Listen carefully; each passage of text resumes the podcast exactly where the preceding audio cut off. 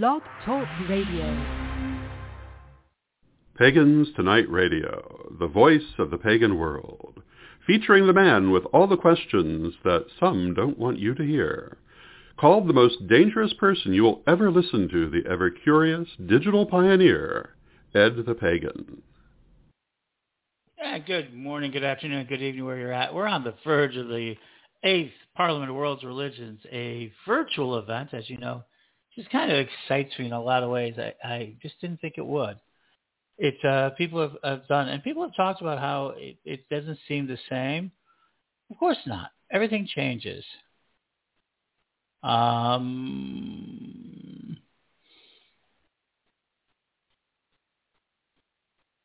so yes, and so we're talking to tonight. We're going to talk to first Reverend the Right Reverend Laurie uh, Wow, I was going to say Blackman, uh, but she's not the right reverend. She's working hard on her third degree, and she's a volunteer at major level at the Parliament of World Religions. No, I mean Laurie Denman, the Right Reverend Laurie Denman, Archpriestess, Chosen Path Church, and the Dean of Witch School. And then they will be followed by Lady Stephanie Neals, first priestess of the Correllian tradition, and the one that we've been talking about. So you'll see all of that here. But man, it, yes, for those of you on a less serious note that want to know about the drinking game, I think we're going to have to, I am going to have to explain the rules and, and, and talk about that at some point here in the future. Uh, we got a bunch of great interviews still coming up. We're going to start with this one with Laurie Denman. Hi, everybody, and welcome to another Night of Pagans Tonight as we explore the Parliament of the World's Religions, which will be occurring in just a few days online. It's going to change everything. And be with me Friday when I talk about the coming disruption of the world's religions. But tonight, we're going to cover more of the Parliament, and we have the Right Reverend Laurie Denman of Chosen Path Church, uh, Dean of Witch School, and probably a whole slew of other things that I just uh, we really don't know what is, what's happening out there. She's a very active person who does a lot of things and has recently adopted a cat colony. Uh, but we'll get into that one a little bit more later. But first, let me introduce and welcome Lady Laurie to the show. Thank you for having me, Ed. Oh, it's always a pleasure. And mostly we've talked about witch school and everything else, but tonight I want to talk a little bit about different experiences. And that's the Parliament of the World Religions. And I, I understand, right, you went to the Salt Lake City, which is seems to be the one that a lot of people really kind of broke the first time. And then you went on to Toronto three years later. Um, so let me go ahead and get started. How did so? How did you become the Right Reverend Laurie Denman? Beat the heck out of me. Fair enough. I, I, I, it just, it just happened. It just happened. Um, when I first started the Correllian Path, um, I was what I call a Barnes and Noble witch. I had read all about it, but hadn't done hardly anything mm-hmm. other than the occasional protection spell on my daughter's dorm apartment. Um, but when I joined the tradition, I had no intention of being clergy. And as I studied the first degree materials, all my other religious searches, which had been going on for 30 years at that point, there was always a yes, but. And I just didn't find one as I was going through the first degree materials. And I started focusing on the solitary community. You know, 80% of pagans are solitary and I started worrying about them. You know, who's going to do their funerals, their hand fastings, their wiccanings, their sagings and cronings, their cleansing hospital rooms of negative energy, all those things that clergy do. Um, that community was so underserved uh, because there were plenty of, of pagan clergy in Jacksonville where I live, but most of them, you know, if you were not part of their group, they didn't have time for you. So um, I resisted all the way until right before I received my third degree. I, you know, the, the ancestors were whooping me upside the head with a spiritual two by four about starting a group and I resisted for two and a half years. And then finally uh, I got to the third point, point in the third degree program where you really realize resistance is futile. Yeah. And, uh, Yeah. Started, started Chosen Path. Um, Lord Don was traveling back and forth between Salem and South Florida seasonally, and he came and stayed with us a couple of times. So he and I developed a very, very deep friendship. But you know, we consider each other brother and sister. And so I was able to have very frank talks with him about, you know, where I am going with the tools that the tradition has has given me. And when the Parliament opportunity came up, he really encouraged us all to submit classes, to submit um, presentations. And there were 300 presentations, but they had something like 6,000 uh, presentations submitted. It was a very active parliament. And um, lo and behold, mine got picked. Mhm. So, you know, that kind of sealed the deal. I had to go to Parliament. and and it was literally a a life-changing experience for me. Um, I can understand that. Uh, as people know, I've gone to all the modern parliaments, and as soon as uh, the handy-dandy time machine Uber's working on, I plan to attend the first one, uh, which was in 1893. It was 1993. And so I agree with it. For me, Parliament was always a life-changing experience, and I encouraged I encouraged everybody to try to to go, um, and I still do. So you went to Salt Lake City, and Salt Lake City was interesting in that it was the most amount of Correllians that ever had attended so far. we made quite an impression walking into the plenaries with our robes um, and sitting all together in mass. Um, we had world leaders of religions from India and many other places literally stop us in the hall and ask to be taking pictures with us in our robes. Um, it was it, it was amusing um, because these are these are our work clothes. These are just what we do.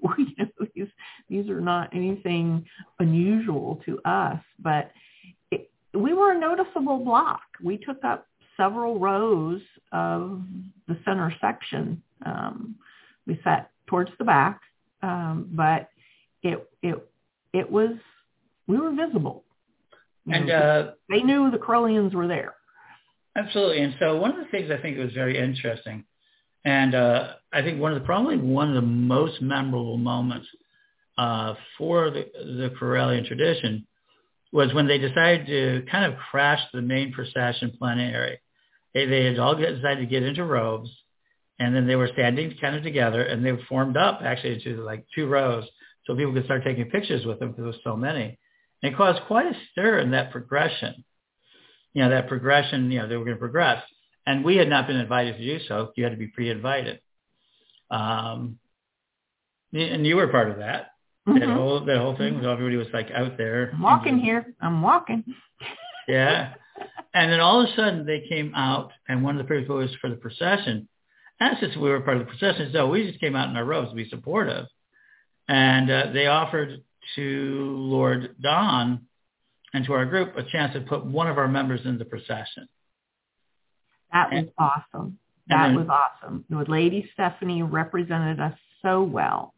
Mm-hmm. Uh, she really did not know what to expect. I'm sure the other processional participants had been rehearsed and, and all of those things, but she just went through with the flow and looked so beautiful in her robes and her goodness just radiated out of her like it always does. And she was just so beautiful. And I kind of had the gopher role to keep an eye on her and see where she was in the convention hall. And then when she was finished to, to um, usher her back to the group.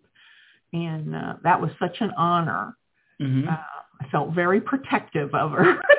well, I remember. Yeah, I remember that. It was very interesting because Lord Don then, instead of taking that position himself, and everybody kind of would have normally expected him to take it, but that that was the year where the woman, the women were both that, and little did we know that was the turning point for Lady Stephanie.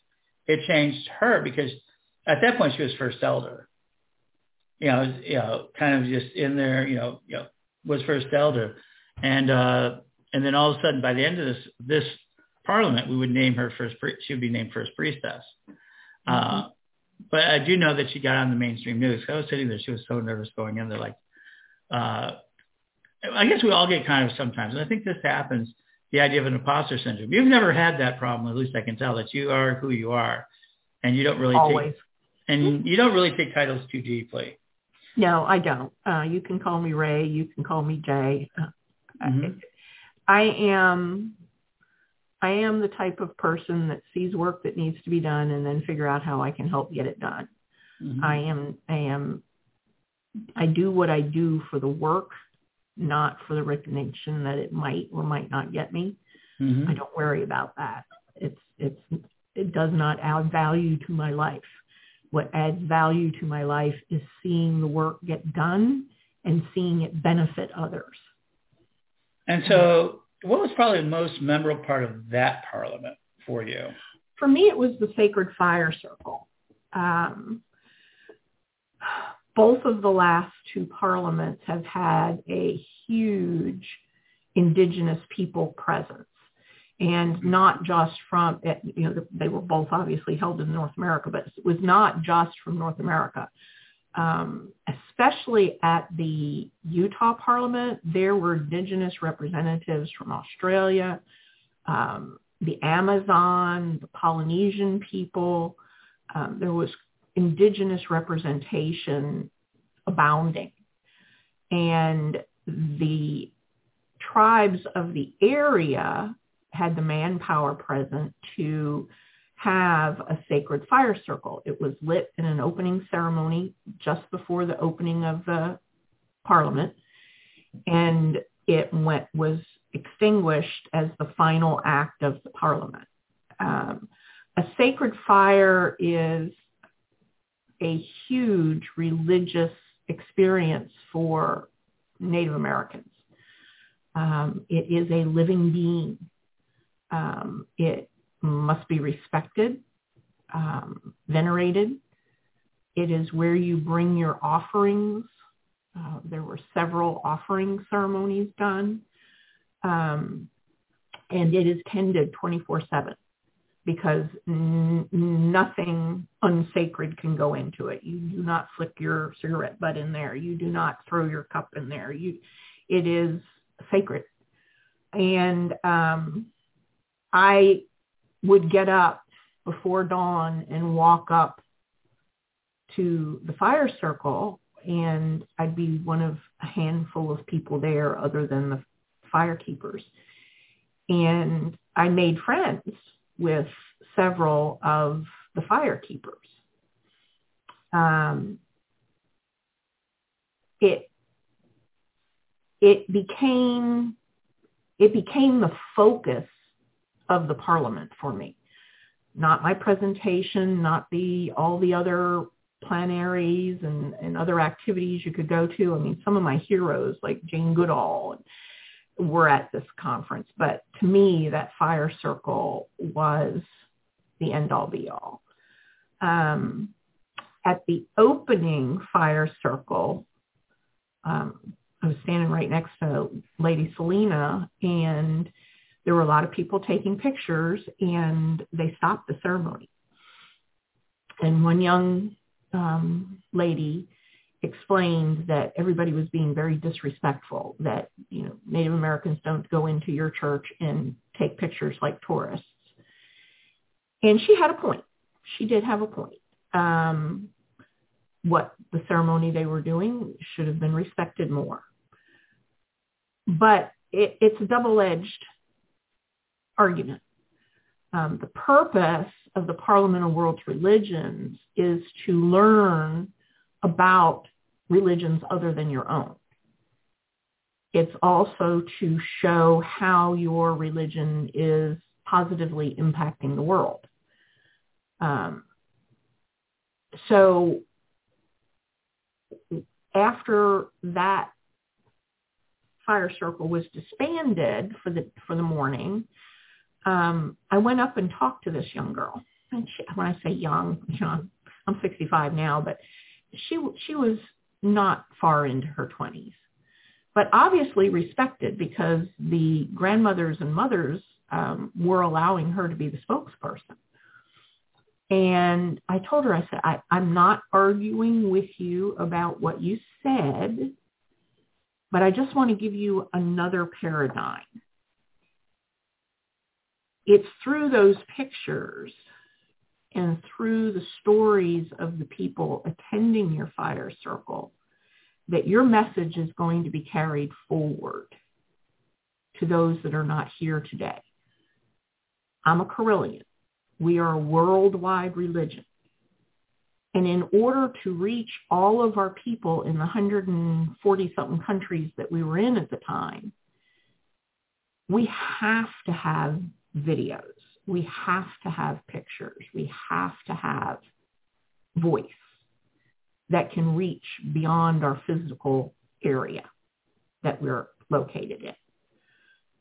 So while you immediately took that as a sign of disrespect, an alternative way to have taken that would be as a compliment that what you were doing was so moving and so impactful that there was a, a strong desire to share it with people who were not there. Grandmothers of the tribe were standing off in the distance, you know, within earshot because, you know, here's this crazy white lady, right? Um, listening and one of them came up in tears and she said, I want to thank you for opening our eyes to positive way that this could have been interpreted instead of a negative way as a disrespect. And she and I became close during the event. And we would often I would I would bring goodies and coffee and those kind of things when I visited the fire circle at the beginning of the day and then again at the end of the day because I knew there were two shifts. Um, she and I would talk and maybe I had some positive impact there. But I know that fire definitely had a positive impact on me. It's something I will never forget. I enjoyed the Toronto Parliament. Uh, the Correllians received a wonderful gift at the Toronto Parliament. I do want to talk about that, but but the the personal impact for me, Utah was a life changing experience, where Toronto was hmm, a conference I went to kind of experience. That's very interesting. Um, it's because the Parliament is an experience for, for themselves. Mm-hmm. And it, and for, for, for a lot of people, they are life-changing. For some, that, and for me, everyone has been a life-changing experience. It actually changed the course of my life every time I've attended. Um, but for some people, it, it's a very thing. So you did your presentation. What was your presentation at the 2015? It was the Correllian Peace Prayer. Which is also going to be presented at this Parliament mm-hmm. virtually again. Mm-hmm. We had, um, we were originally scheduled for a half-hour slot. Mm-hmm. Um, and the way they do it is they give you an hour slot and they, they pair you up with another presentation and then you have to work out, you know, who goes first, you know, what, whatever to use mm-hmm. the time slot. Well, the other presenter didn't show up mm-hmm. at Parliament. I don't, I never found out what happened, but they just were not at Parliament. So we had to fill an hour and they asked us, can, can you fill an hour? Oh, oh yeah, we can. And so we did. We turned a half hour presentation into an hour presentation. And we expanded it by incorporating the Great Crystal Web into the presentation. I believe that presentation is available online at Magick TV. Yes, it is. Absolutely. We had um, we had Lady Stephanie, Lord Don.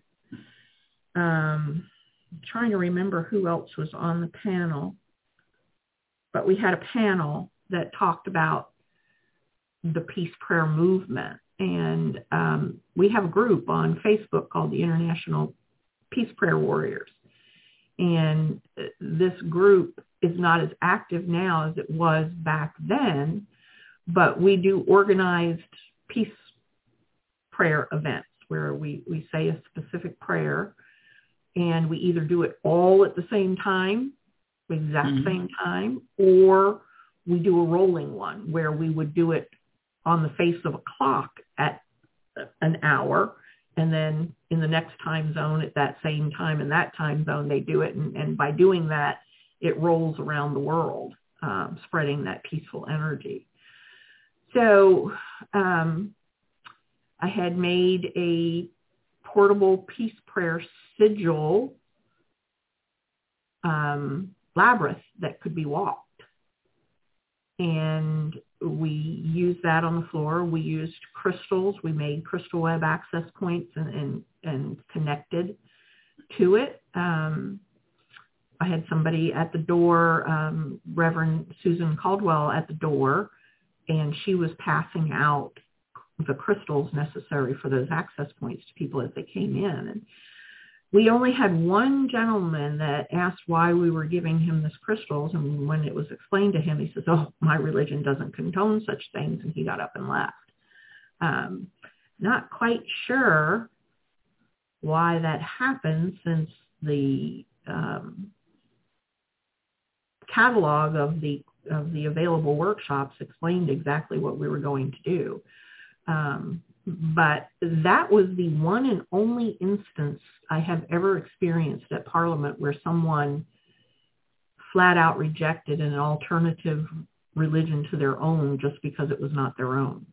Um, everybody at Parliament is just so happy to share about their religious path and what it has meant to them. Um, I think that's a maturity. Because uh, if you were in 93, that one was very, very contentious. Um, yeah, so that's a shame. I'm glad I didn't have that as my first experience. Uh, probably would well, not it, have had me return. well, it, it altered my course in my history. I mean, if anything gave me my massive transformative purpose, it was the 93 Parliament and that contention. And the thing that, that changed my path about Parliament mm-hmm. was I felt like such a slacker after leaving. oh my God, the amazing work that these people are doing all around the world. And here I am, you know, just struggling to, to have a temple and we were a year old at that point. Mm-hmm. And, um, you know, I had my homeless outreach that I was doing once, once a year and thought I was doing great. And oh Lord, no. it's amazing the work that these people do. And I agree. And uh, I guess that was an inspiration to the work that I've done since then. So I understand that. So in the interim, you became dean of the witch school. You did a lot of other things. You really upped your game between the parliaments in the sense of you were doing more and more uh, for the tradition. Yeah, yeah. You know, again, it was there was a need, so mm-hmm. I stepped in to fill it. Um, and then it, it, one of the advice that I give people joining the tradition, um, and and just people in general, is don't don't wait to be asked to do something. If you've got a mm-hmm. talent that you think can meet a need, speak up and say, you know, I think I can help you out here. Would you give me a chance to do that? And the tradition is very good about that. Now you got to follow through. You know, a lot of people step up and say, yeah, I'll do that. And then they kind of fade to black and you never see the end result that they were supposed to produce. But um, if you have enough um, self-accountability to say, yes, I committed to do this and, you know, I'm going to get it done. Um, either by pulling in more resources or developing a plan to get there or whatever, um, you too can do whatever you want within the tradition as far as bringing our message forward and, and providing the tools that we need to function as a tradition. That makes sense. So fast forward, 2018, uh, three years later, we're in Toronto. Mm-hmm. So. And they had the same, they opened the Sacred Fire at the opening. Mhm. And uh, so what was your relationship with that parliament? You say it wasn't quite the same. I never felt compelled at the Toronto Parliament to spend time at the fire circle like I did in Utah. I went to the closing ceremony for the fire circle. Um, at that point, I was having mobility issues to the point Mhm. where I was using an electric wheelchair to get around the parliament. They had it spread out over multiple buildings, um, multiple floors, and it was very difficult for me to get around. So I did not make the effort to go back and forth to the fire circle every day. Um, I, it was pushing me physically just to get through what we had committed to do as a tradition with the panels that we had done and the, the lustration ritual and, and those kind of things. So the fire circle there did not draw me like it did in Utah. Um, it, it, I also knew better than to expect to try to do everything. You know, there's so much you want to do. And as with all large conferences, sometimes rooms get moved, sometimes presentations don't happen, like happened to the person I was paired up with in Utah. Um, so it seemed like in Toronto, I was spending a lot of time running around in circles between the two buildings, trying to get to presentations that interested me, um, and never quite getting the full flavor. I I knew more people at the second parliament because I had met them at the first, you know, Philip and Phyllis and Patrick and Lady Selena and and so I think I spent more time visiting with people at Toronto instead of actually taking in the conference So, than I did in Utah. so did anything strike out for you as being important? And, and uh, what was the most striking? You talk about the spreading out, that sort of thing was harder to engage. And you do mention the friendships and, um, you know, and, and expanding on friendships that we're having. I think that was a lot. I, that's always a big aspect of it. Is there anything that strikes out to you that was the, like the most memorable thing for you for Toronto? On a personal basis, it was seeing Doris again. Mm-hmm. Um, Doris is an interfaith minister. Mm-hmm. Um, I met her in Utah. We were standing on the corner waiting for the light to change in our robes on our way to lustration. And she asked us about our robes. And we said, oh, well, these are our, our state robes and we're on our way to lustration. Oh, what's lustration? And Doris jumped in the cab with six Correllians and came to our lustration as my guest. And, you know, she didn't know us from Adam. Mm-hmm. But Doris and I had kept in touch, and Doris is very elder, elderly. And um, we had kept in touch by email, and she felt like she wasn't able to attend the parliament. Well, the last day of parliament, I'm going across the lobby, and there's Doris's doppelganger. And I'm like, is that Doris? And went running up to her and I said, Doris. And she turned around and it was Doris. But we didn't find each other till the last day. And I was so, so disappointed that we hadn't had more time to spend with each other. Um, the other thing that impressed me was our people. Mm-hmm. Everybody um, that had gone to Utah, most of them also went to Toronto. And they were much more seasoned, like myself. They had had three years of growth. and they were able to jump in and fix things and um, volunteer at the parliament and um, support other pagan leaders. Like Liz jumped in when Patrick needed help. Patrick McCollum needed help. And when Lady Stephanie got ill and was able to take her role in the lustration, Lady Angela jumped in and, and, and took that role. And it, it, I was so proud of my Correllian family for the way that they they didn't go to the parliament waiting expecting to be treated as guests they went to the parliament saying this is something worthwhile to invest our efforts in and whatever it is whether it's setting up a room or taking taking a letter or stepping into a ritual role that that you had not prepared yourself for um, they all did it and they did it gracefully and made it look effort, effortlessly to the people that were around them. And I was so proud of our team. I really, really was. So I want to take us to the final day. A lot of people had gone home. There was the final circle of the fire circle. Mm-hmm. About 200 people there, more or less, mm-hmm. in, a, in a huge circle. It was a big circle. It was. It took up a whole field. It really did.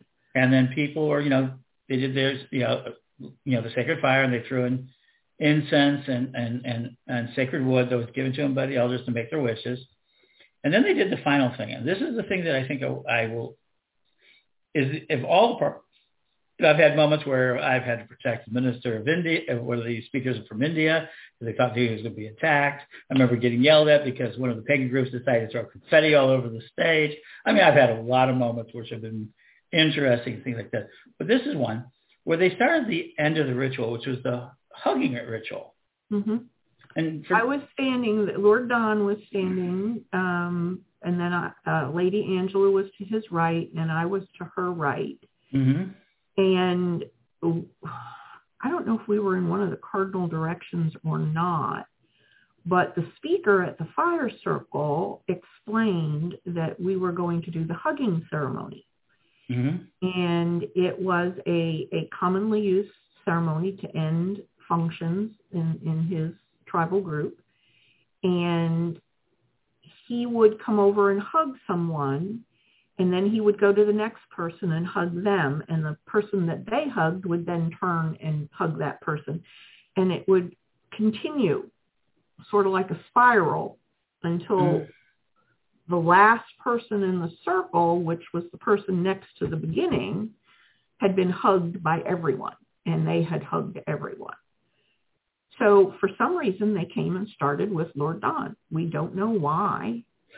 But um, that made Lady Angela the person that stood still and received all of the hugs.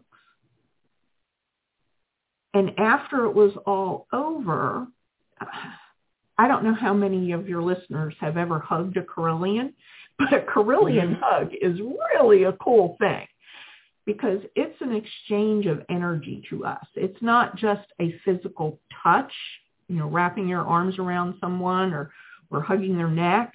It's okay. We are connecting energetically with each other. And I think that that might have been an experience for some of the people in in the um, in in the hugging ceremony. And by the time the gentleman got to Lady Angela and received that quality of hug, um, I think it made an impression on him because he went back to the circle, back to the fire, and he pronounced Lady Angela the sacred grandmother of the Correllian tradition. Now, what he did not know is that the Correllian tradition has nativist roots. Mm-hmm. We are the, the Correllian nativist church. And our founder, 144 years ago now, was Scottish Cherokee. And so a lot of our teachings incorporate the Cherokee teachings. we have a separate shaman training. We go through clergy training to become priestesses and priests, but we also have a separate 32-week shaman training course. Um, and Lady Angela and I are both Correllian shamans, but Lady Angela completed that training before I did. I, it was the first thing I did after my third degree. She not only has Correllian shaman training and is a shaman, she also took other shaman trainings of South American shaman origins. And um, she is v- very much incorporated that into her religious practice. One of the things that I love about Correllianism is that we don't teach you that you have to do things our way, so to speak. We ask people to follow where spirit takes them and we encourage the people around the world to look at their indigenous gods and goddesses and to learn about them because a lot of them have been colonialized away. Um, to learn about them, to honor them, to venerate them, to incorporate them into their practices.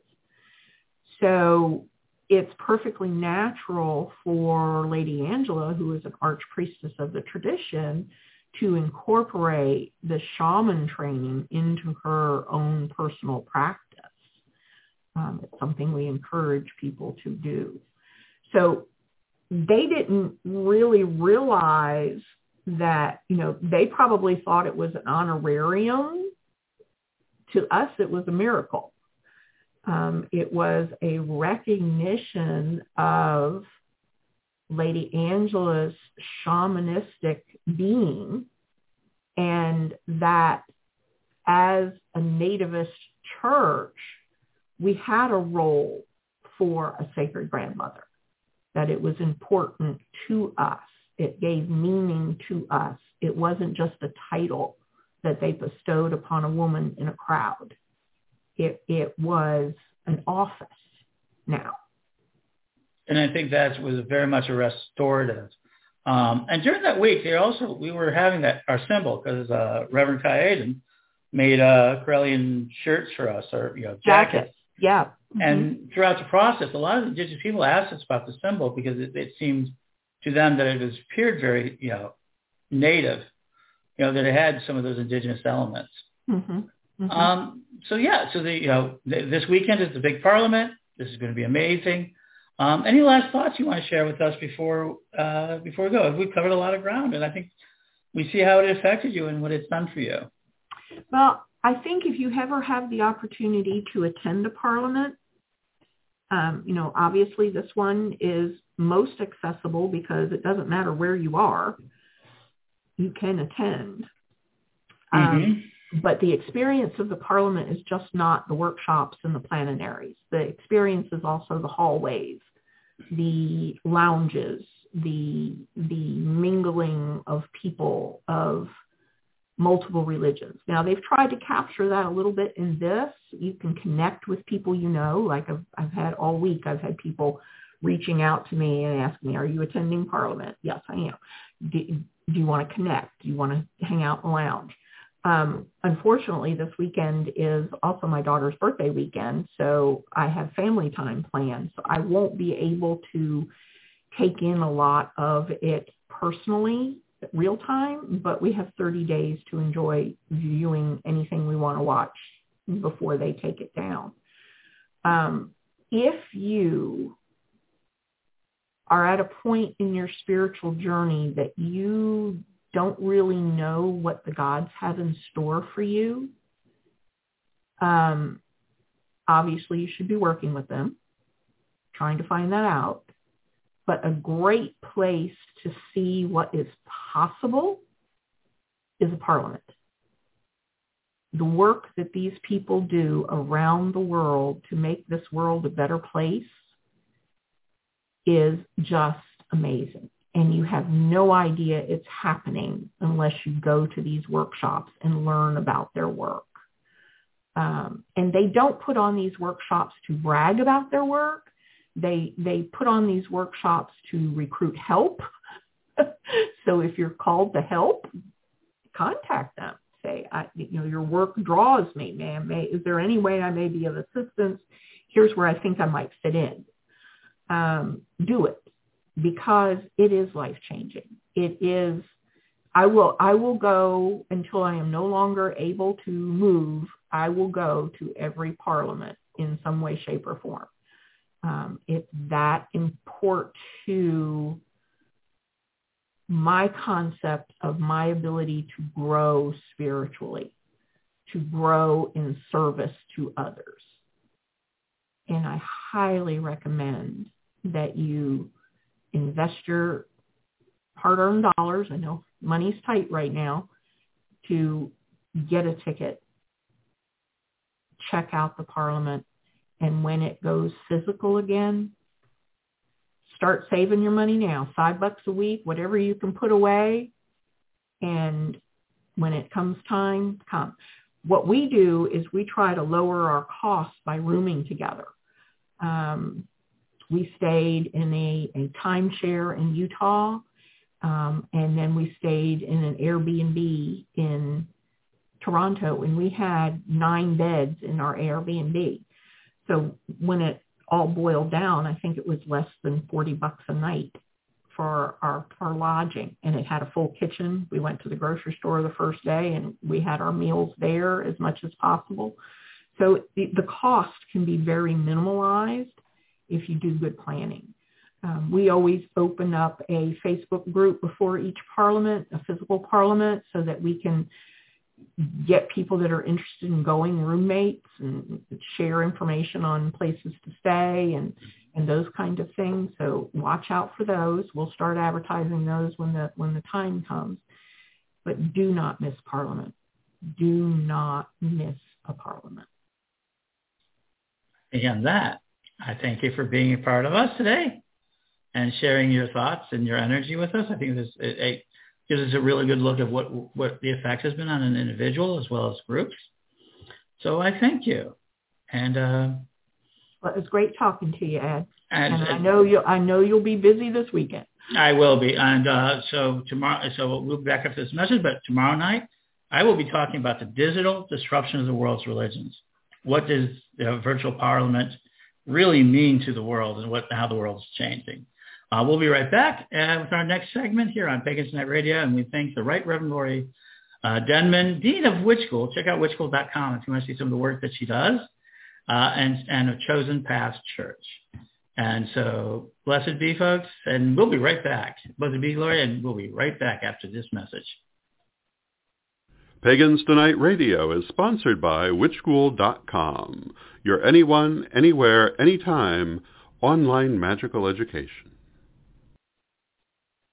And we need more people to sponsor our shows at Tonight Radio. Thank you for letting us come back into your life. This is actually the one month mark of us being back, and I really appreciate you guys. Really, I, I don't know how to say it. And you've been listening to Laurie, Right Reverend Laurie Denman, uh, about the Parliament of World Religions. And tomorrow, I'll talk about the digital disruption that's going to create being virtual. And then right after that, oh, we've got so much more coming to you. We're going to talk about Samhain this month. We're going to talk a lot of things. But we're going to continue uh, with our last little piece on, uh, and there's nothing little about this piece. This is actually one of the most dramatic pieces. Uh, I'm going to speak with the first priestess of the Correllian tradition, Lady Stephanie Neal. Welcome. Hello, Ed. How are you? Uh, I'm good. I think that uh, I'm, I'm excited. It's uh, I think I think that things are finally starting to break up. The ice is starting to move, um, the sort of cultural ice, and I think things are starting to move. And I think we're in for a very interesting, if confusing time. to say the least, yes. Both interesting and confusing, yes. Absolutely. And you've been uh, so you've been, you know, you're, you're first priestess of the Correllian tradition, and your name has been invoked in these talks uh, with Correllians. Oh. And, and one of the things they mentioned when you were still first elder, uh, you went to the 2015 Utah Salt Lake City uh, Parliament, the sixth Parliament, And uh, can you talk a little bit about how why you went and how you got there? Not physically. Oh. well, the why was that I had heard so much about uh, Parliament of the World Religions from you and Mhm. how instrumental you were even starting from the beginning years and that you were involved for, uh, for every single parliament except for the first one, and that was only because you were busy. So you uh, have always been uh, involved in this, and by listening to the importance that that you put on this, and then I could see as soon as I showed up uh, that you were absolutely correct. That you walk down these halls and you see the citron robes uh, of a you know of the Buddhists and or and all these beautiful robes related to so many religions and churches throughout the world, uh, pagan and non-pagan, uh, uh, almost every color of the rainbow related to the robes uh, uh, are there, and you definitely pick up almost instantly the profound respect for everyone, which that is crucial for the times we're living in now with so much upheaval, with so much hate going around and uh, judgment of others uh, uh, becoming worse.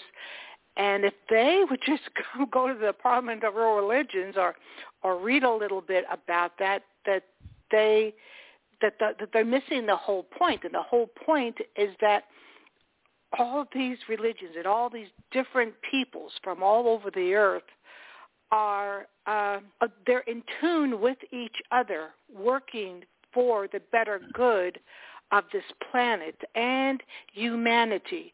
And just like the Correllian tradition, we're working for the betterment and for that giant leap that is happening this very moment for humanity to be even more uh, hyper aware of the, the shift of becoming a Thetan a human, uh, the magical mind, and many people call it different things, but essentially becoming a better person, not a spiteful person or a judgmental person, uh, but that her whole purpose and the parliament's purpose is to become this kind of being that is willing to really hold hands spiritually with everyone to move together uh, revolving and evolving to this next shift that will happen.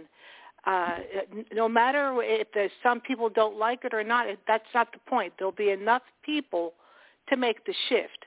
So all of that is wrapped up in different religions, and uh, so just simply by approaching, it's usually a week-long uh, convention, uh, just by walking down the halls.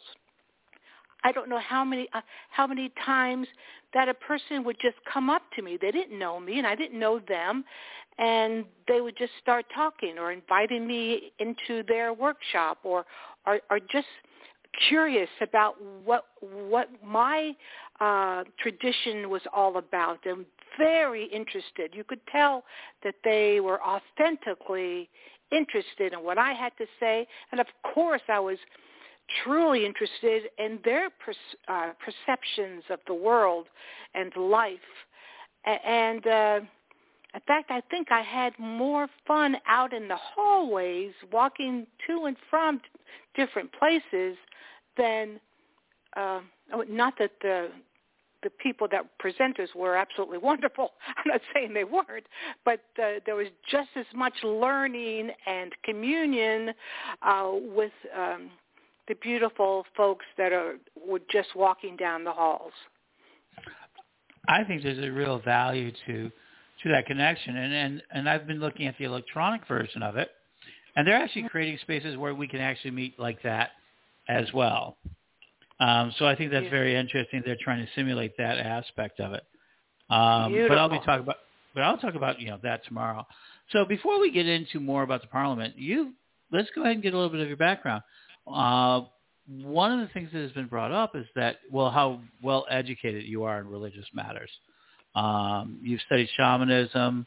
Uh, several people have talked about the shamanism within the shamanistic courses that we have within the Correllian tradition, which are separate of our clergy training. Um, I know you've you've trained in Hawaii. You've trained in, with a lot of different teachers.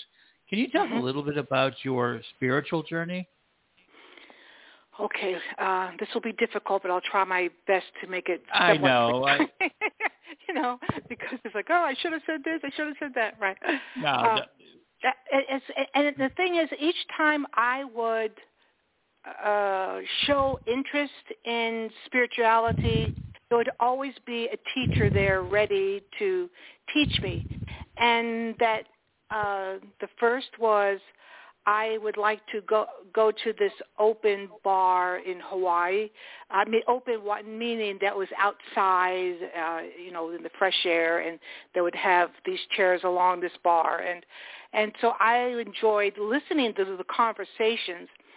Uh, and would join in. I know that seems odd, but that's what I would do. And uh, so I would stop by this bar almost every day, and uh, on the way, uh, walking on the way home and I lived in Waikiki, and uh, I mean that's just one of the places I lived in in uh, Oahu, Hawaii.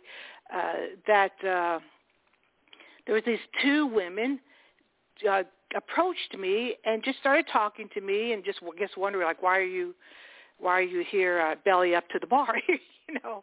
And uh, and I was drinking a a uh, rum and coke even though it was not there was no rum in it but I would just say it's rum and coke. Uh and uh but it was just coke with it with the lemon in it and that was important to me because I wanted to feel like I was a grown up. So I was 12 at the time and then they started just asking me different questions and they seemed that they were interested in teaching me uh, more about spirituality because I would just naturally talk about spirituality for some reason. And then they, I went on this journey from 12 years old, old until 18 years old. And by the end of that journey, it was, um, you know, they uh, initiated me into um, becoming a sea priestess they said that I would not share what I had been taught by them until I was of old age, and then I it, would happen naturally, and it would uh, it would happen, and that the teachings would go all across the earth. And at the time, at 18, I thought, uh, okay, I half believing them and half not believing them. It, it just seemed like a, an impossibility.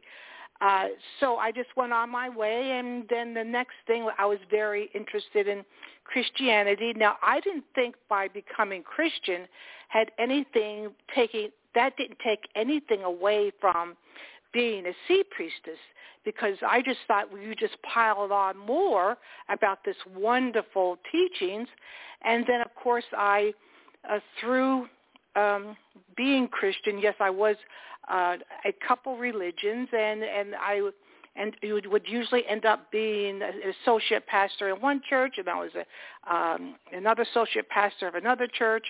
Uh, I mean, this is talking about you know over decades, and you know, spiritual counselor. Um, that was mostly uh, what I did in both churches related to spiritual counseling, and I brought all the pagan things I was taught, I brought it in to the churches, and they didn't seem to mind uh, when I did that. Maybe it's the way I did it. I don't know. So then uh, I uh, decided because we moved so much, I decided this the last time I moved, I thought, you know, I think I'm going to go truly back into 100% uh, paganism. I'm sea priestess. Just go all, all full throttle there again, and I know the universe will meet me where I am. So I was not walking away from Christianity. I because I respect every religion. uh, every positive religion, and which most are. And so I just added another layer and walked into Wicca. And when I walked into Wicca, I walked into Wicca through witch school because there was this one woman that was saying to me, her name was Christy, and said she would say to me, "Boy, you sure sound an awful lot like this uh, this place on the net, and it's called Witch School, and you should really check that out because you sound an awful lot. Almost everything you say is what I've learned through through witch school. So check them out. And I said, okay, that that sounds great. So right then and there, I felt the spark. I felt the excitement of, oh my gosh, uh, I'm going to meet more people that are like me, and they, or somewhat like me but enough like me that I'll be be excited to learn and hope that everybody's not like me because then that's the that's where the learning takes place. The learning takes place when they're not like me. So uh, I, uh, you know, made got on the computer, found it, signed up, and the rest is history. I loved everything about it.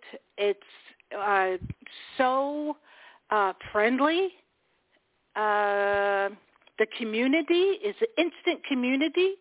You can ask at least 50 people, and they will uh, make sure that that they try to help you a little bit to to move you to the next uh, uh, position. Now, now, of course, then I found out that I have mentors. Okay, so then I have a mentor, so I heavily relied on that mentor. Then with each uh, degree that I took, I uh, moved, you know, with that, uh, you know, with that mentor, and worked with that mentor. Um, but when I when I was in Christianity, I mostly found myself uh, dealing with helping people that needed help. Like, like in other words, if a really poor person was down this long dirt road and they needed, I found out that maybe they needed clothes, I would make sure that I would uh, get that together along with other people would help me because then it would end up uh, like a little group and they would all help and then and then I would uh, drive up the, these dirt roads and give them ba- bags and bags of clothes and then that would usually almost every time they would know someone that also needed help but maybe in a different way uh, that m- maybe they needed um, to have a ride to a doctor's uh, appointment, then okay,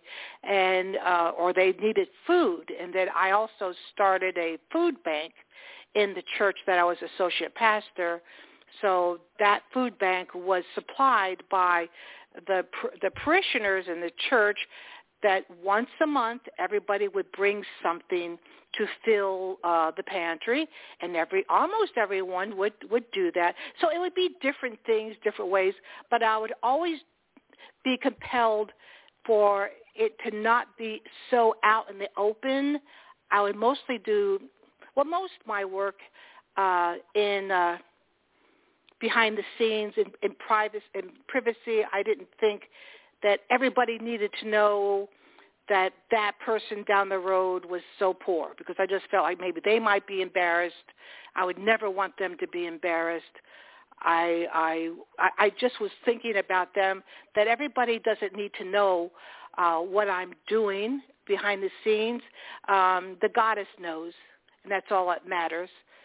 Uh, and the God knows, and no one else really needs to know unless once again that if I felt I needed help in a particular thing of need, then yes, I would ask certain people that I saw that they had uh, the same kind of ministry also. So so that was that, and then also I I uh, would teach uh, all kinds of different lessons. Uh, uh, you know, I'm not going to go through the list of all that, but I was definitely a teacher for a very, very long time. In fact, I was a teacher by profession too, and then eventually become became a, a principal.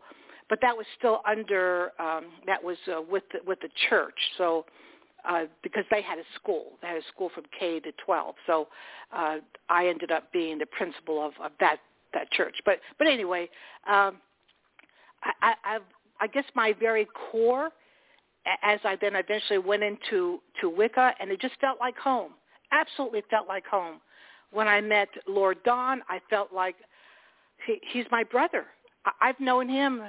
Uh, I must have known him in many lifetimes uh, because I he just feels like I, I instant, just instant. Well, yeah, I, you don't have to tell me anything about you. I already know about you, and and I felt that same uh, same feeling with you, Ed.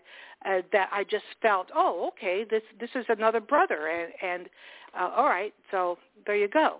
Uh, and just that feeling of family is always wonderful, and, and especially with in the Correllian tradition and with Wicca there is so many different people, so many different perspectives, and a, a person that is willing to just open their hearts and allow um, anybody to have their own opinions and their own approaches. It might not be your approach. Let them be and let them present their expression of creativity or their expression of problem solving or creative thinking. Let them be, and then I end up learning from them. And so it's win-win both ways. If they don't learn anything from me, well, I that's okay. That really is. I will convey what I feel that spirit wants me to convey, and if a person wants to pick it up, fantastic. But if they don't want to pick it up, that's fine with me because they have free will and they're allowed to pick up anything they want to pick up and not pick up anything they don't want to pick up. So, yeah, and then eventually as I uh, became uh, more involved with the tradition, uh, it I, I can't think of one person that that didn't convey the goddess and God in some kind of a way that would absolutely affect a person's life. In other words, each of these people in witch school and in, and I know this is a huge statement. I know that. I know it sounds like hyperbole, but it truly is not. Because once again, if a person opens their heart, they can see how amazing the other person is. But uh, each person that I have met related to the Correllian tradition, Wicca, uh, and Witch School, each each one of them had a true individual, unique beauty, all unto their own. And uh, what else can can you ask for in life? I can't think of anything better than to have all this beauty that's just there expounding their uh, their essence and making the world a better place. And I think everybody's needed. Everybody's needed. I didn't answer the question, did I? no, you you answered it very, very, very well, and I'm really very I'm very glad to hear about it. So we're going to take you then forward to you're at Utah, okay. and and one of the things that happened was is that the Correllians it was the night of the procession, the first real big procession. And people have to understand that procession is a very important one. It, it, it takes the groups into the, into the hall and, and only a handful of representatives of each faith. And it still makes it a very large procession. And those, those are generally picked out early. I mean, those, those individuals are picked out early. So it was okay. You know, we, we knew that. I mean, I knew that. But we decided we were going to do like everybody else. We dressed up in our robes. You know, everybody dressed up in their robes. Um, except me, of course. I don't ever, you know, everybody knows my aversions to them. I think they make, right. I think I'm allergic to them. Um, right. um, and that basically guys came down there. And uh, can you talk a little bit about that experience when you guys came down in your robes? Because it really caused a bit of um, attention, I call. And depending on how you look at it, stir attention, everything. Can you talk about that? Uh, I agree that it it, uh, mm-hmm. it, attra- it attracted people to us, I think I received at least a half dozen cards saying like, phone me. Uh, whenever you have time, phone me. And it was you know, different papers, magazines. Uh, there were people that wanted wanted to talk more about this group. And they would say, well, exactly what are you? I said, we are Correllian, and uh, we are we believe in nature based. We're a nature based religion. We we're Wiccan. Uh, we we celebrate life uh, through the goddess and God and the everything that the universe has uh, provided us. Uh, we study about the soul, and their eyes would just be like bulging out of their heads, like really, really, really, as if like I was saying something new or different. Uh, I don't know. Uh, but anyway, they would say, "Well, just just call me, call me," that kind of thing. So that was exciting, and that was, and I think the main reason is because we were walking down all together as a group, and I'm sure all the other ones probably had somewhat of a same experience too.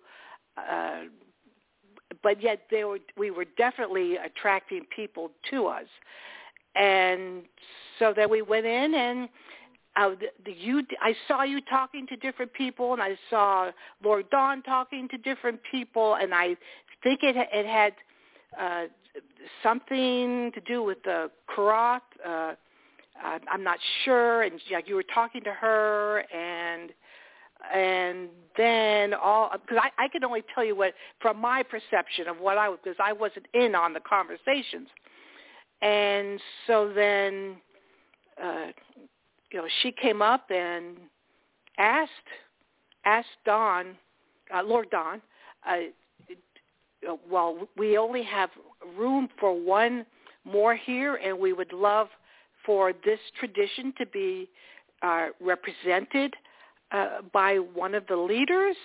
And so then Don turned to Lord Don turned to me, and then I saw him uh, approaching me, and then he asked me, "Would you like to be in the procession?" I, I was uh I I think uh, my my I left my body for the moment. yeah. it's like you know, and I think you noticed that. I think you noticed like, okay, I need to kind of go over there and just talk her through this. I did. yes, yes. And so you uh gently brought hmm. me over and was talking to me this will be fine. You just have to do this. Uh let let me make sure that where, where you're supposed to uh stand to to you know when like in other words you're giving me all all the details of what I was supposed to do and when I was supposed to move and where I was supposed to stand and and you know you were saying yeah, you'll be fine. And then by that time i was like okay so this is what i'm doing. All right. This is i'm going to be in this incredible procession uh, and you look around at all these other people and all these other religions that are just mind-blowing, amazing people. I mean, just the way they uh, they were presenting themselves and the way they were speaking to each other and and their garb. I mean, they're just beautiful.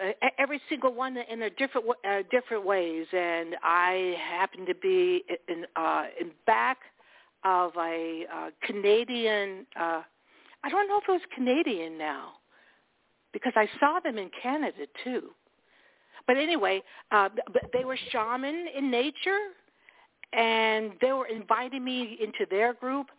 And I thought, well, no, I mean, thank you for inviting me into your uh, native um, traditions. I don't. We we really think that you're supposed to be part of our our tradition. I said, well, no, I'm here. I'm very, I'm very comfortable with um, being uh, what I am right now. I'm in this amazing tradition called the Correllian tradition. I was so proud, so proud. It was almost like this proudness just started bubbling up in me. And I am here to represent the Correllian tradition. I am here to represent the Wiccans. I am here to represent women and I'm here to present represent the men because it, that was mostly uh, the emphasis that year was about the woman, so that's why that was important. And uh, that was just coming out of my mouth, and they went, "Oh, okay, okay, all right, I get the message." you know, so they, uh, you know, they backed up, and then the music started. This gorgeous music started, and they started walking down the aisle, and you know, you know, very slowly because everybody was taking their time, and and um, I would see these cluster. Obviously, they were Wiccan. Obviously, they were a pagan. Uh, obviously, somehow they knew I was. I don't know. I don't know because they just started cheering and they're, they're all happy and clapping their hands and so happy and uh, I, I I that I thought that was so nice and I would even heard this one little girl uh, uh, turn to their mom and, and say that can I be like her one day? And her mom said yes you can.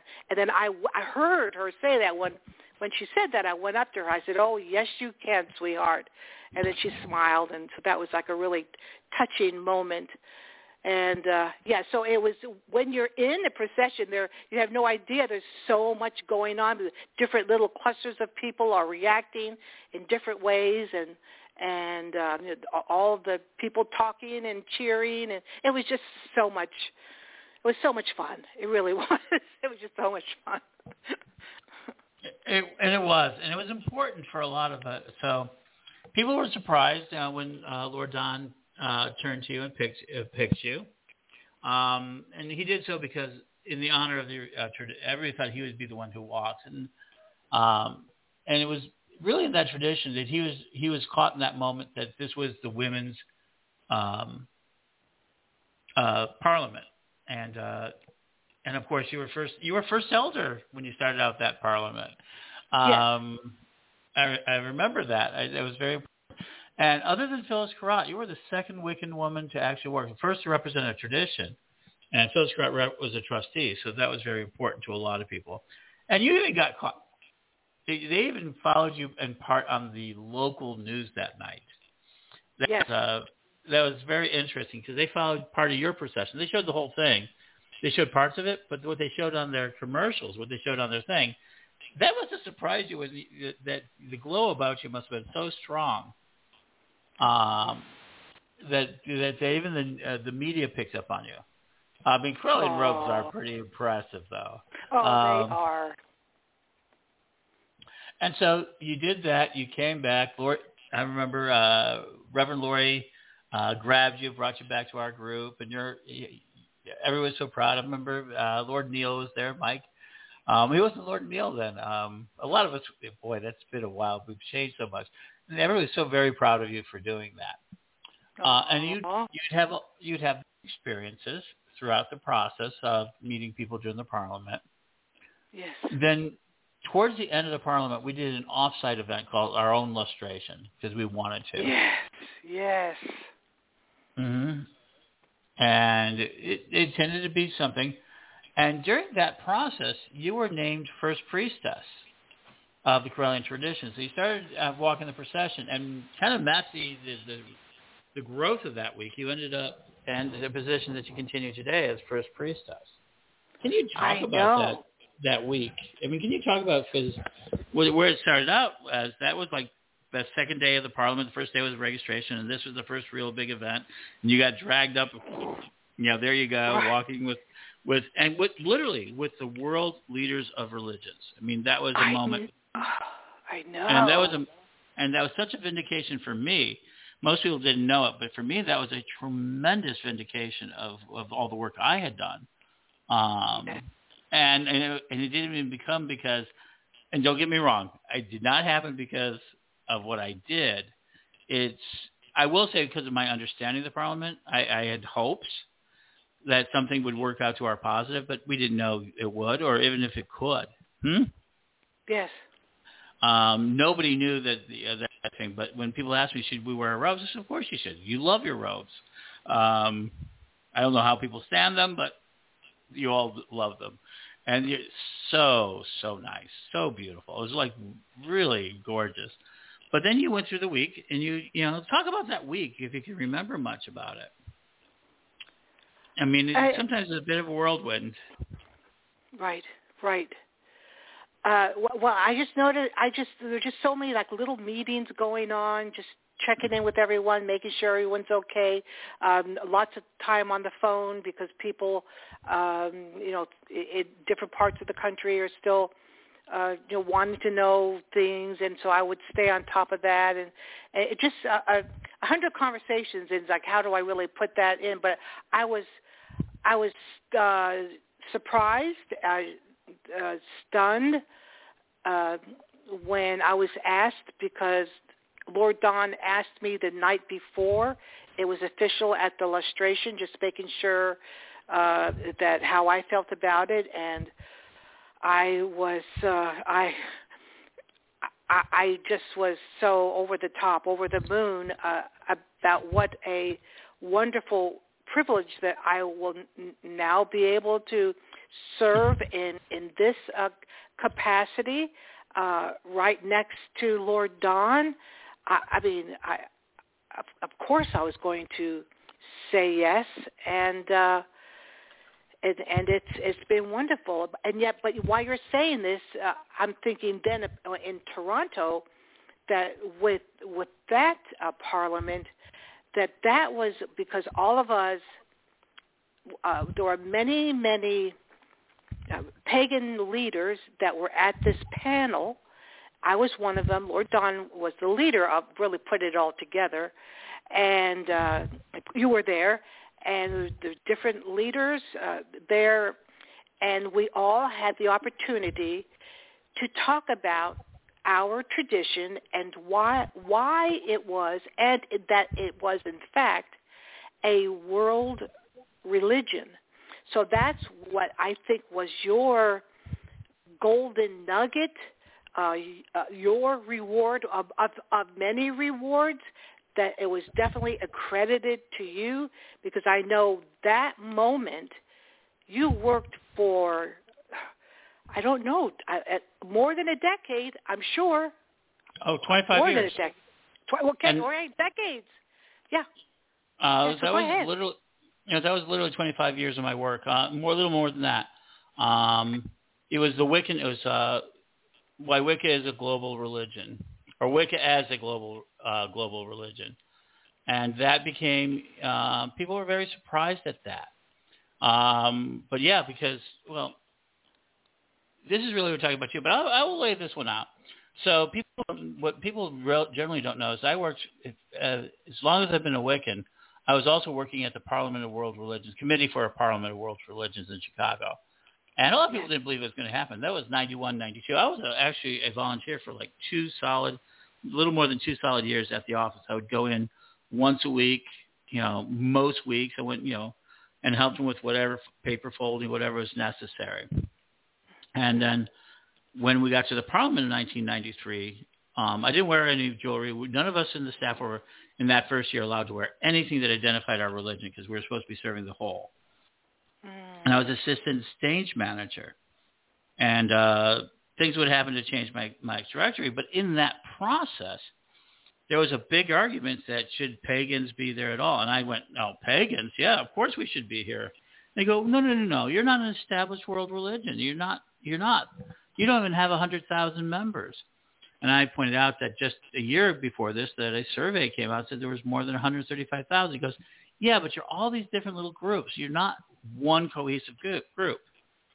And they go, okay, so what do you need? It says, well, by definition of the UN, a, uh, a, a viable religion has 100,000 members, identifiable members into its pack. They go, all right. And because, uh, you know, part of the Greek Orthodox didn't allow it, and a lot of things happened at that one, which was, it was a, one of the more, uh, people think that this has been an easy process. No, they were bitching and moaning and it would change. Mm-hmm. And uh, in 99, I would go back and we would be a little better positioned. We'd have a few classes, but we really weren't that accepted. Paganism was beginning to uh, uh, that. Arthur was doing some great jobs. Uh, there were a number of people who were doing a great work, and uh, and then I was doing start my filming. Uh, I went there as a Fellowship of Isis uh, representative as well as uh, Correllians, and and I would keep going through that process. But then in 2001, I started Witch School, and that was the defining moment. Today, Correllianism is the largest single tradition of Wicca in the world, and uh, and that was absolutely my goal is to identify pagans all over the world. But then I found out it was too difficult to draw pagans into one umbrella that could be identified. So I worked on my own tradition, not my tradition in the sense of, you know, I created Yeah. it. I didn't do anything of the sort, but it's been very around for a while. The tradition that I practiced. Um, and at the time we opened up, when I opened Witch School, it was open to everybody. And uh, very few of the other groups wanted to join us. But then we became this very strong uh, international group. Uh, so for me, the Parliament drove, the, the Parliament opened up everything that I would do from that point on. It was absolutely became the, the central mission in my life. And people who know me closely are always surprised at that. But that, oh no, it's making money or being an entrepreneur. No, it was getting to that moment in 2018 where we were recognized as a world religion. Yes. And it literally from 93 to 2018, everything that I tried to do, 25 years. Um, I do other things and, and things like that, but you know, Pagans Tonight Radio, Magick TV, this whole station, all of it was really came out of that argument of could we qualify to be a world's religion? And so, um, originally, I, uh, so I put together this idea of having that, and then Phyllis Curott did that. We decided that Lord Don was going to lead that effort, and we got Selena Fox, we got you, we got uh, all the Wiccan traditions, you know, Wiccan members. So this is about Right. was Wicca, not necessarily paganism, because the Parliament had identified and still identifies paganism differently. There appears to be in this one the first reconciliation um, of that. Well, I'll wait and see. So, yeah, that was great. It was amazing. It was one of the most, and we did the Global Wicca Summit. So yes, and I was very proud of everybody that represented it. And every and to this day, people go, "Why weren't you on that panel?" I go, I didn't need to be. Um, it wasn't. It wasn't necessary for me to claim any accolades or anything else, just to see it done. Just like the procession didn't have to be me. None of this ever has to be me. And and for the biggest part, people don't realize there's a lot of things that happen in the community that I've done that other people, because they were the right person to do, have taken on the role and have helped. So yeah, I- I- Oh, people go, oh, I, I so I so agree with that because I've seen other tradition heads want to talk to you and ask you, how do you do this? How are you doing Mhm. this? Yeah. Yeah, and so I've never been an individual cult person.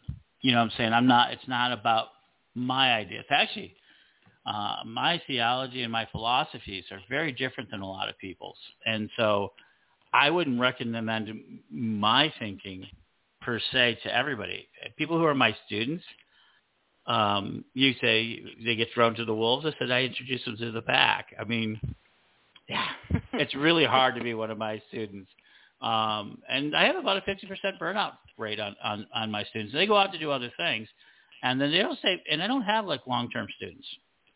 Um, They go on and they, they're actually members of Correllian tradition, pagan pride movements. that go on to it. But uh, no, I'm, I'm really tough on my students. Um, and uh, that sort of thing. That's what I guess I'm going to be. That's what uh, next thing I'm doing is coaching. But we're going to go ahead um, and go back to your story because tonight is really about your story. At Pagan Tonight has always been about the stories of the individuals, never about the host.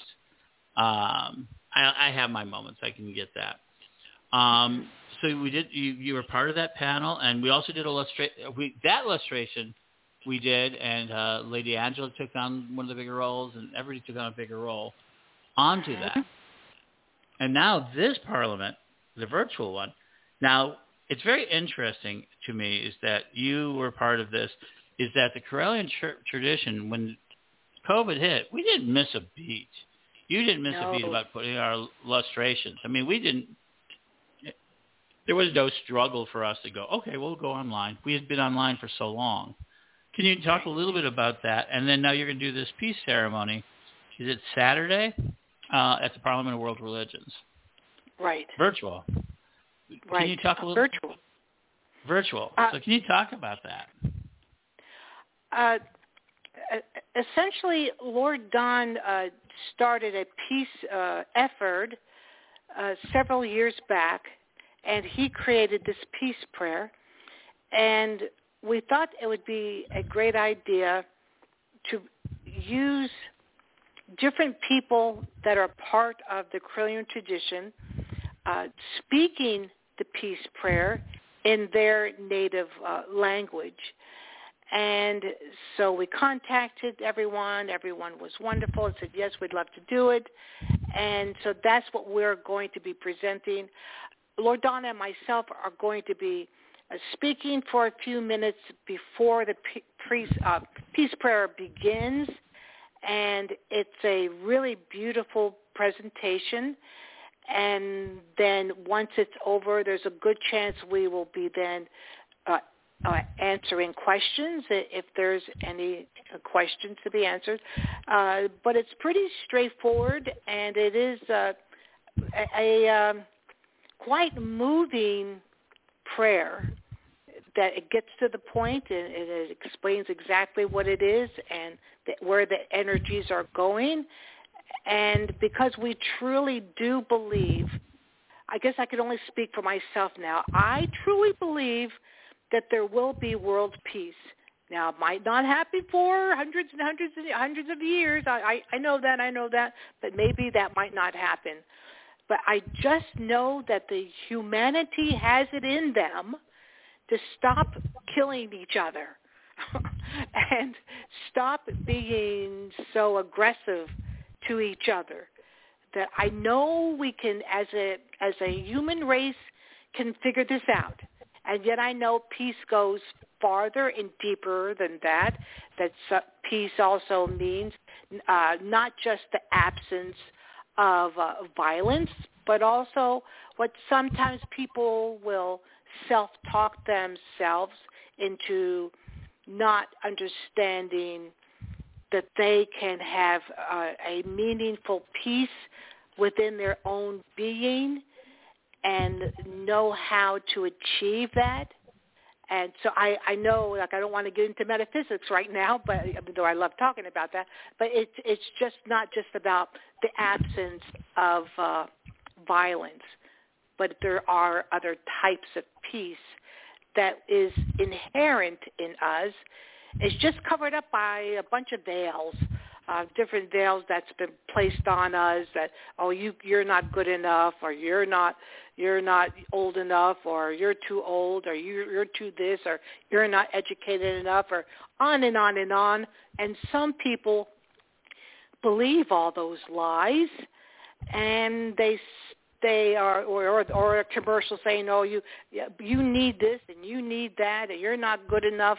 Uh, indirectly saying that through so many different commercials instead of uh, being ripped away from all that garbage and just finding your own peace.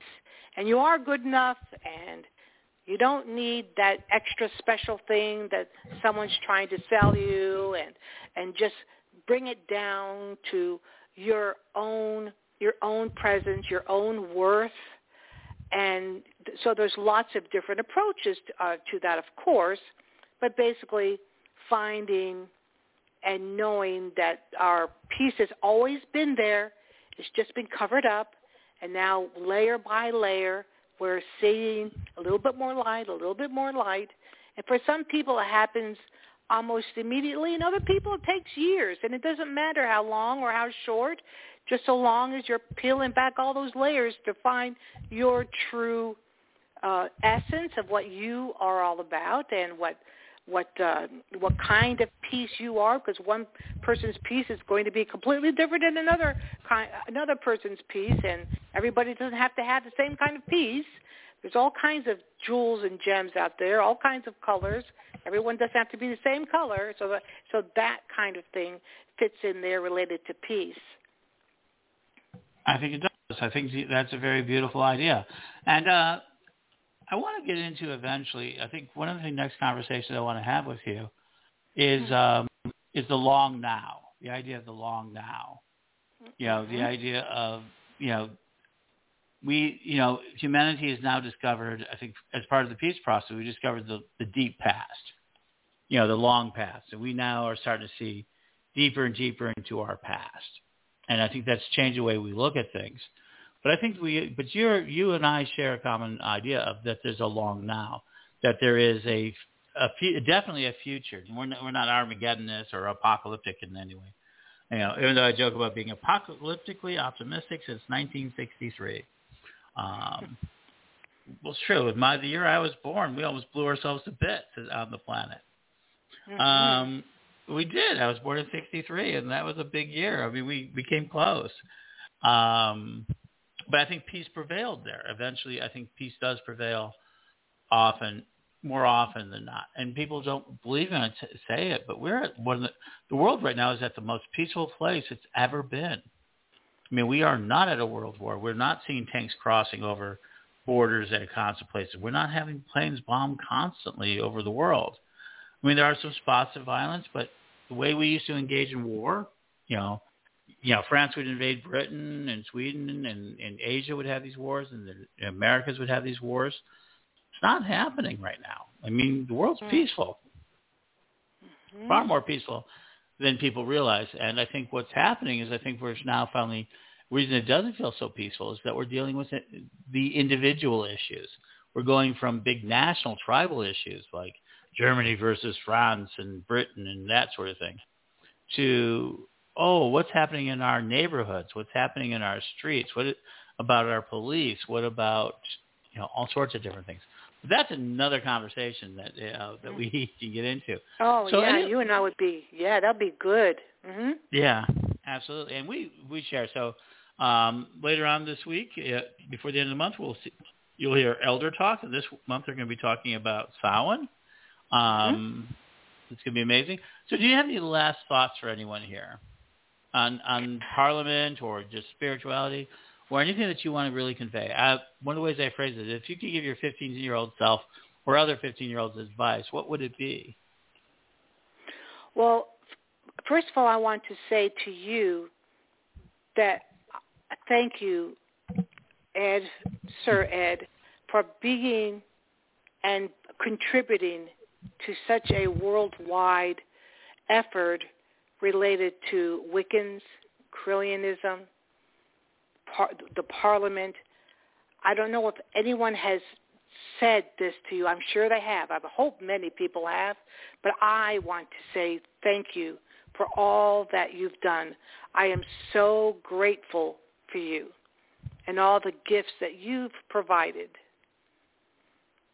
Well, thank you for that. No, actually, I don't. Most people don't even know what I do. So, no, I'm, I'm you know, I'm pretty. I'm a, as far as I do, I'm pretty quiet about it. You know, because well, when you're quiet about things, you get more done because nobody thinks they have to stand in front of you uh, to stop you. So I get it. Yeah, and I'm about to. Yeah, we. And I, I my next effort is even better yet. Um, I'm sure it is. Yeah. Well, then, thank you. Thank you very much for that. That's a, it's an honor. Good. And um, all right, so back to my 15-year-old question. I love this question. Uh, but if you could give advice to your 15-year-old self, well, you were actually pretty involved for 15, so that's a little, or to younger people who really are wanting to become more impactful in the world, or, or follow your path, or anything like that. Anything that you think that they should hear at this point. Do you have anything? I don't be afraid of your own power. Deliberately express your creativity. Don't be afraid. Just go for your and express your thoughts. You know more than you think you know. And especially when you start expressing it, and especially when you start expressing it create, creatively, you'll you'll bloom further and faster. And don't let anyone tell you anything different. There you go. There you go. That's very good advice and everything else. Well, thank you for being on the show tonight. Uh, I think we covered a lot of ground. Uh, we'll definitely be doing this again in the future. But right now, uh, so I hope people are listening, and they listen. They will attend the Parliament of World Religions, and I guess they can store stuff and be with us on Saturday night for the uh, peace prayer. Um, And tomorrow night, I'm going to do the digital disruption of the world's religions. I'm going to take what I'm going to say tomorrow. I'm going to really explain really what's really going to happen. It's going to be so deceptive. It's so disruptive. We're about to see a big movement in the in the religions, and I think it's the way we or we're going to pursue peace. But that's tomorrow night. Tonight we've been with uh, First Priestess Stephanie Neal. I want I'm grateful for you uh, being here, and thank you for for coming on the show. Thank you for inviting me, Ed. Oh, I, and you're welcome. And with that, folks, I am going to play uh, another. As you know, I always end up with a song, and I think that is appropriate. And I think tonight it's going to be what Stephanie did. It's called uh, by Mitchell Mays, "Fire Leap," and blessed be.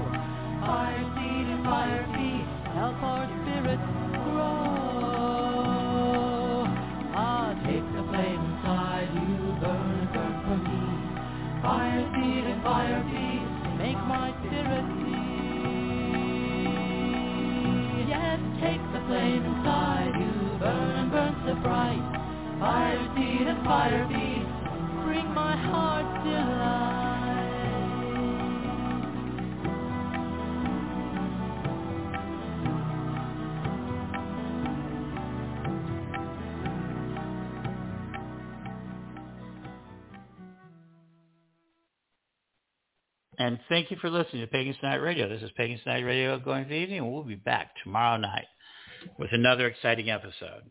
So blessed be and have a great day. Make it a great day.